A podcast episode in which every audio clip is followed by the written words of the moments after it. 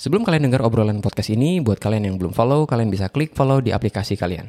Follow dari kalian bisa bantu podcast ini makin berkembang. Dan kalau kalian juga mau kasih pertanyaan atau topik untuk dibahas di podcast ini, kalian bisa klik link yang ada di deskripsi podcast ini.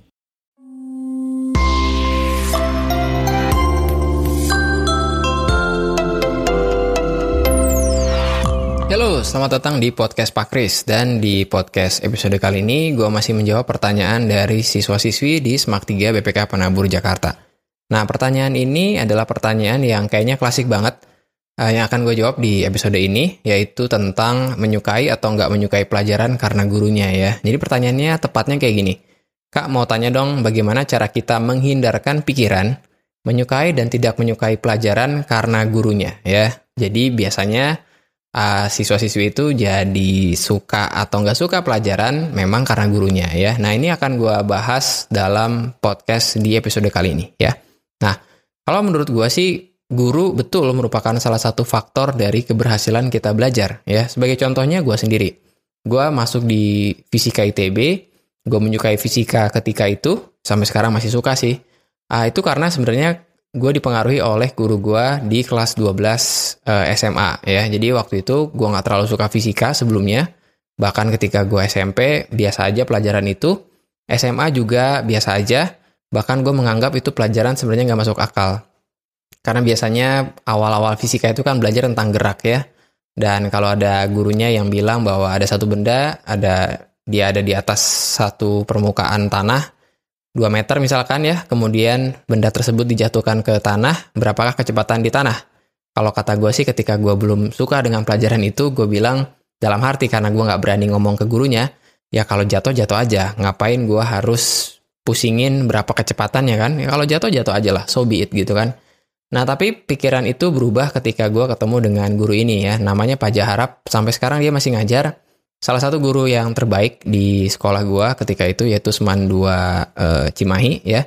Dan dia ngajarin hal-hal yang sangat mendasar tentang fisika. Mulai dari logikanya, mulai dari cara ngitungnya, sampai sistem dia ketika memberikan ulangan dan juga tugas ya. Jadi terlepas dari apa yang gua alami, tidak gua pungkiri bahwa faktor guru itu merupakan salah satu faktor terbesar dari keberhasilan kita belajar ya.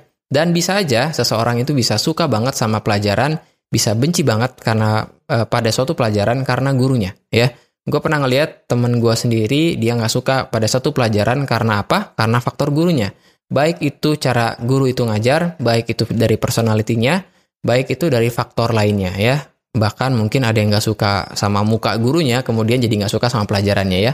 Jadi uh, menurut gue guru merupakan salah satu faktor yang menentukan keberhasilan kita belajar. Tapi seperti yang gue bilang, salah satu faktor. Kuncinya ada di kata-kata yang gue tadi bilang, salah satu faktor.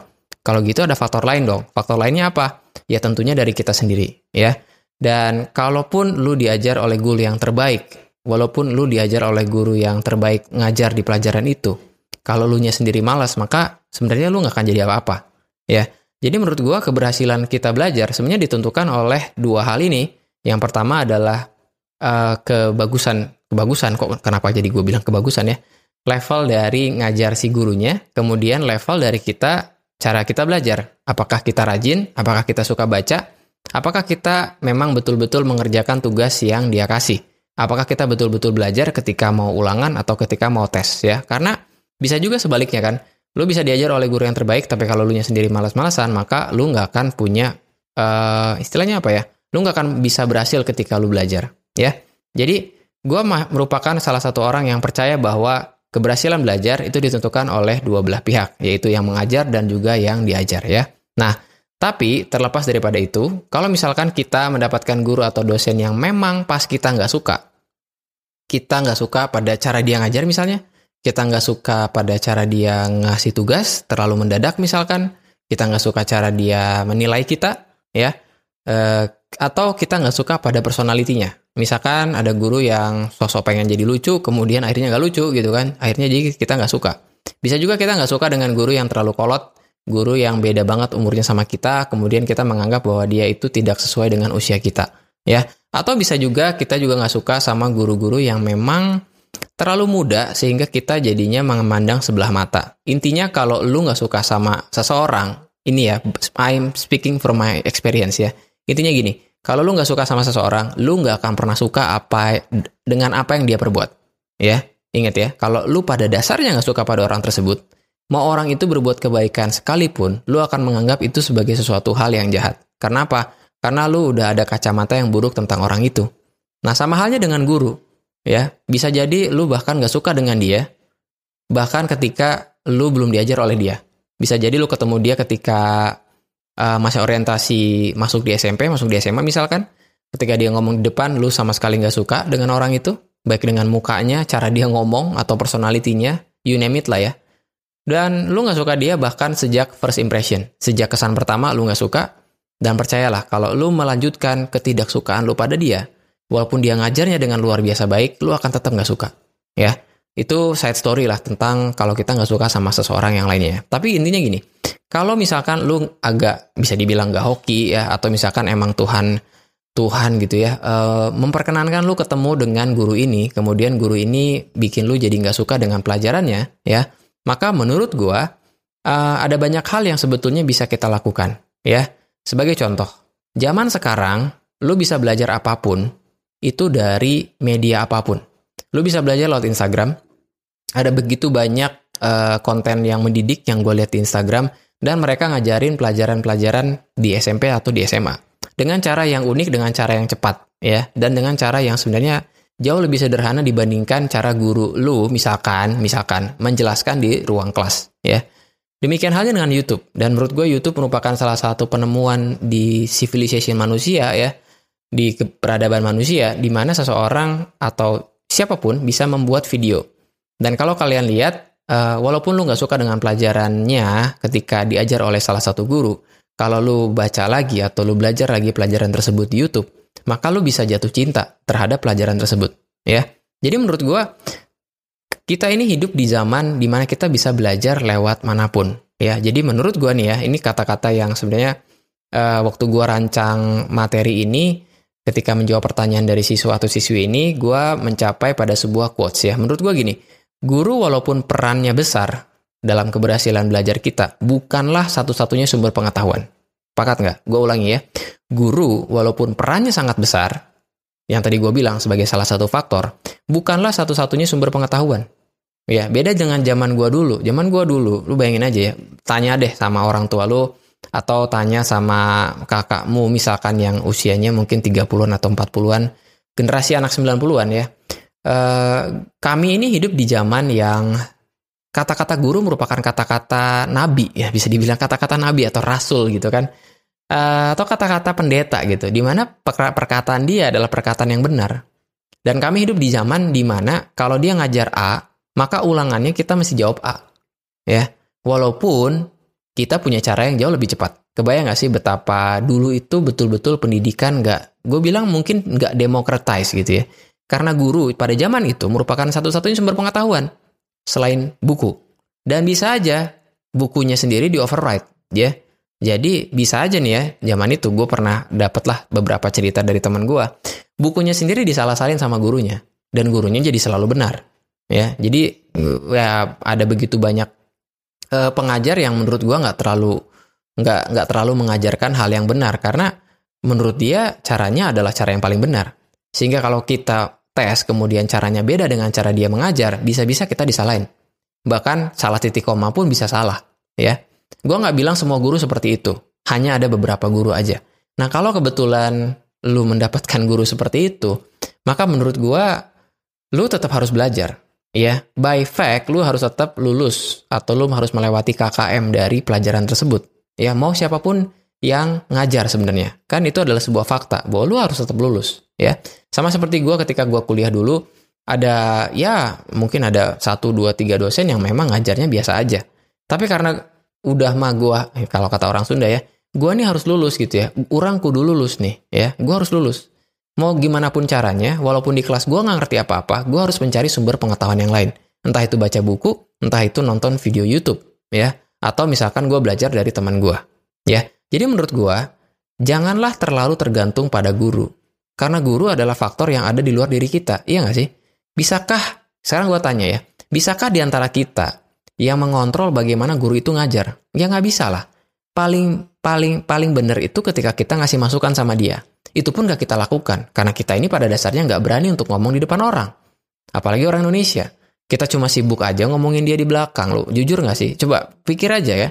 Mungkin ini juga siswa-siswi yang nanya ini yang kebetulan mungkin denger dari podcast ini.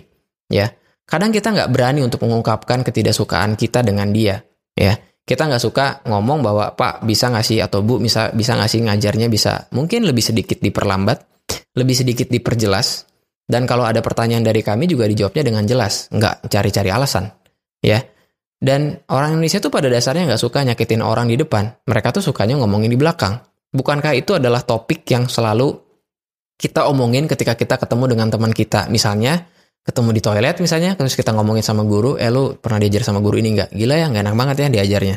Bukankah itu yang menjadi topik ketika kita makan di kantin? Kita ngomongin guru karena dia nggak bisa ngajar. Atau ada hal-hal yang memang ya bikin kita nggak serak dengan dia, ya. Jadi menurut gue jangan terlalu tergantung pada guru, karena itu ada di luar apa ya faktor yang ada di luar diri kita. Tidak satu pun di antara kita yang bisa ngontrol atau bisa mengendalikan mood dari guru itu. Ya nggak bisa lah. Misalkan nih gurunya udah berkeluarga di pagi hari sebelum pergi ke sekolah, kemudian uh, terjadi sesuatu di rumahnya, anaknya mungkin bikin kesel, suami atau istrinya bikin kesel, atau tetangganya mungkin bikin kesel, kemudian nyampe di sekolah, kemudian ngajarnya ala kadarnya, kemudian pada saat kita bikin ulah sedikit, dia jadi marah, kemudian kita jadi nggak suka sama dia. Intinya, lu harus melihat guru itu sebagai seorang manusia gitu loh, bukan seorang robot gitu kan, yang terprediksi. Robot itu kan terprediksi, bener nggak? Kita program hari ini, besok akan sama, kecuali ada hal yang rusak dengan dia. ya. Tapi guru itu tetap manusia. Dan biasanya sesuatu hal yang terjadi di rumah akan terjadi di tempat kerja, dalam hal ini di sekolah. Maka gue mengundang nih ya, kan ini kalau gue ngomong sama guru-guru, gue minta mereka untuk berempati pada kalian para murid ya, kalau kalian mungkin para murid yang dengerin. Tapi gue sekarang akan ngomong sedikit lebih punya memihak pada guru ya. Cobalah lu berempati sedikit pada guru gitu kan. Mereka punya tugas yang sangat besar. Mereka punya siswa-siswi yang kayak kita-kita ini ya, bahkan gue sendiri dulu ya, yang sulit diatur, gak mau ngerjain PR, yang mesti diingetin, yang sama sekali gak mandiri. Dan dia harus mengejar semua kurikulum dan semua bahan ajar yang harus dia ajar selama satu semester.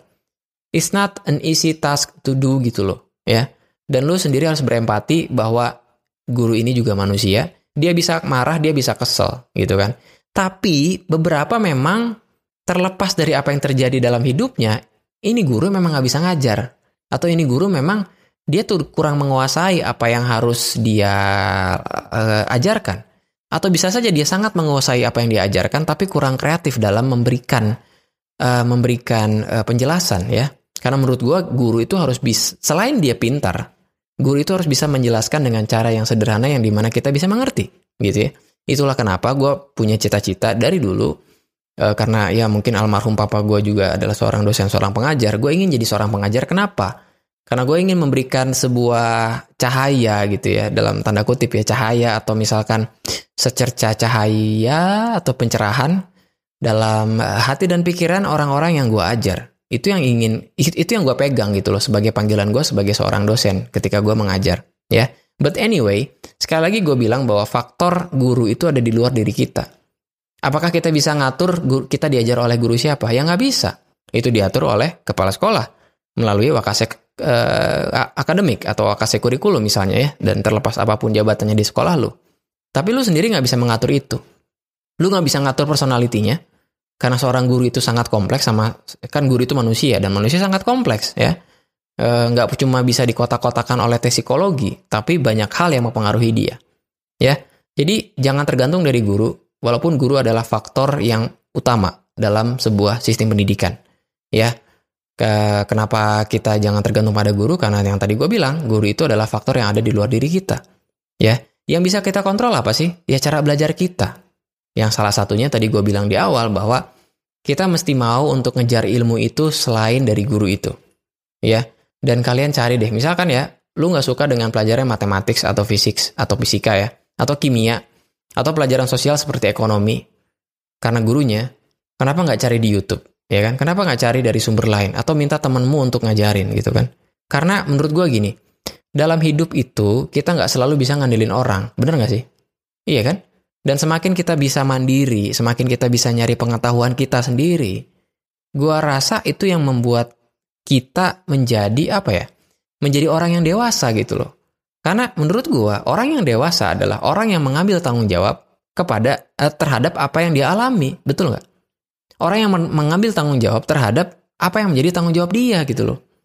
Nah kalau kitanya sendiri terlalu mengambil apa ya, terlalu menggunakan alasan gua nggak suka pada gurunya sehingga nilai gua jelek, maka jangan kaget kalau itu kita lakukan, semakin kita dewasa, kita akan cenderung untuk menyalahkan orang lain, padahal kita yang salah. Ngerti sampai di sini? Iya kan? Sekarang mungkin kalau kalian masih ya SMP, SMA, atau SD bahkan sekalipun, yang menyalahkan guru karena nilaimu jelek, ya.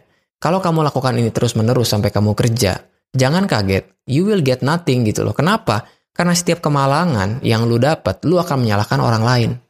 Nyalahin bos lah, nyalahin rekan kerja lah, nyalahin uh, cuaca lah ya.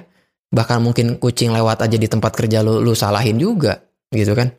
Jadi menurut gue semakin lu bisa belajar ini, belajar menjadi dewasa, belajar menjadi orang yang mencari pengetahuannya sendiri, kemudian memiliki sebuah tanggung jawab terhadap apa yang dia pelajari, dan mengambil tanggung jawab pada nilainya sendiri, ya, maka sebenarnya orang itu atau kalian atau kita sama-sama nih ya, akan menjadi orang yang thriving dalam dunia yang sangat kejam sekarang.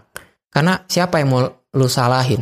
Ya ini kan pada saat rekaman ini dibuat ini sedang zaman pandemi gitu kan. Banyak orang yang nyalain pandemi. Ya betul, tapi mau gimana lagi coba? Bisnisnya rusak, misalkan omset turun. Mau nyalain COVID, emang ya COVID atau virus itu kan mau disalahin gimana? Pada waktunya dia akan datang gitu ya. Karena menurut gua Coba pikirin, dalam kehidupan nyata, kita nggak selalu bisa ngandelin orang lain. Bahkan nggak bisa ngandelin orang tua kita pada suatu hari nanti ya. Gue akan bahas itu di topik yang lain ya. Tapi in the end, ya menurut gue poinnya adalah, kalau kita hanya sekedar suka dan gak suka pelajaran karena gurunya, dan kita jadi benci dengan pelajarannya, kita rasanya belum bisa jadi, belum siap menjadi orang yang dewasa. Karena menurut gue orang yang dewasa adalah orang yang mengambil tanggung jawab terhadap apa yang dia alami. Ambil tanggung jawab pada nilaimu sendiri ambil tanggung jawab pada kemalasanmu sendiri. Jangan bilang lu males karena gurunya males, yang nggak gitu juga gitu ya. Tapi menurut gue, belajarlah untuk bisa mandiri dalam men e, mencari sebuah pengetahuan ya. Jadi itu sih. Jadi pertanyaannya kalau ditanya, Kak mau tanya gimana caranya kita menghindarkan pikiran suka atau nggak suka pelajaran karena gurunya? Mulai sekarang, carilah pengetahuan seperti itu buat diri lu sendiri gitu loh. Ya kan? Bukan buat gurumu, tapi carilah pengetahuan itu seperti yang memang untuk dirimu sendiri. Walaupun pada saatnya nanti pengetahuannya mungkin nggak kepake.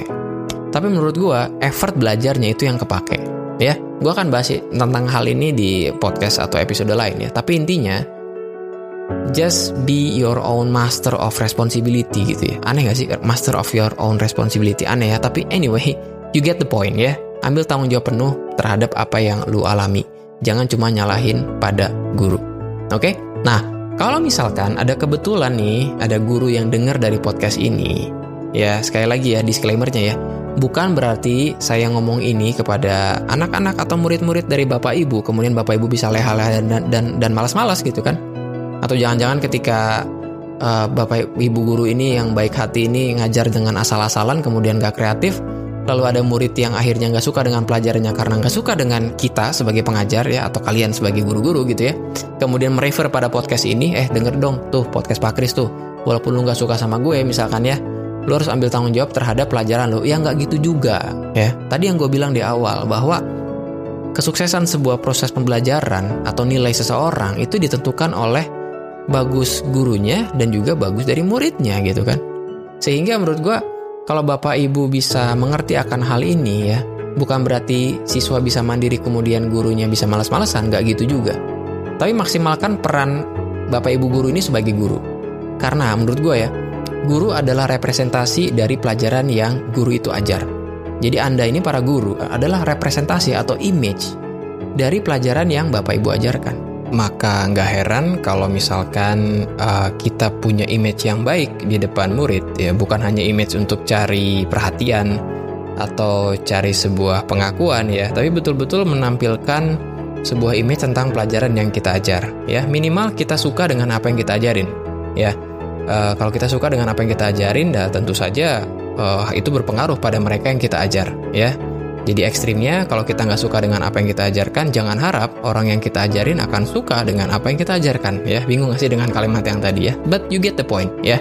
Intinya, sebuah proses pembelajaran merupakan kerjasama dari orang yang ngajar dan orang yang diajar. Buat kalian para murid, sekali lagi mungkin sebagai kesimpulan, sebelum gue akhiri podcast ini, buat kalian para murid, jadilah seseorang yang mandiri dalam belajar, ya. Bukan hanya tentang lu suka atau nggak suka tentang gurunya, tapi bertanggung jawablah terhadap apa yang lu ajar. Bertanggung jawablah terhadap nilai-nilaimu sendiri. Bertanggung jawablah terhadap apa yang kalian pelajari, ya. Dan buat guru-guru mungkin yang eh, dengar podcast ini, ya jangan lupa bahwa kalian adalah image dari apa yang kalian ajarkan. Oke? Okay? Dan sehingga kalau guru dan murid juga memiliki perannya masing-masing, mereka sadar akan tugas dan kewajiban mereka, maka niscaya proses pembelajaran menjadi sesuatu hal yang menyenangkan dan berguna baik untuk yang diajar maupun yang mengajar. Oke, sekian untuk podcast di episode kali ini. Uh, stay healthy dan God bless you.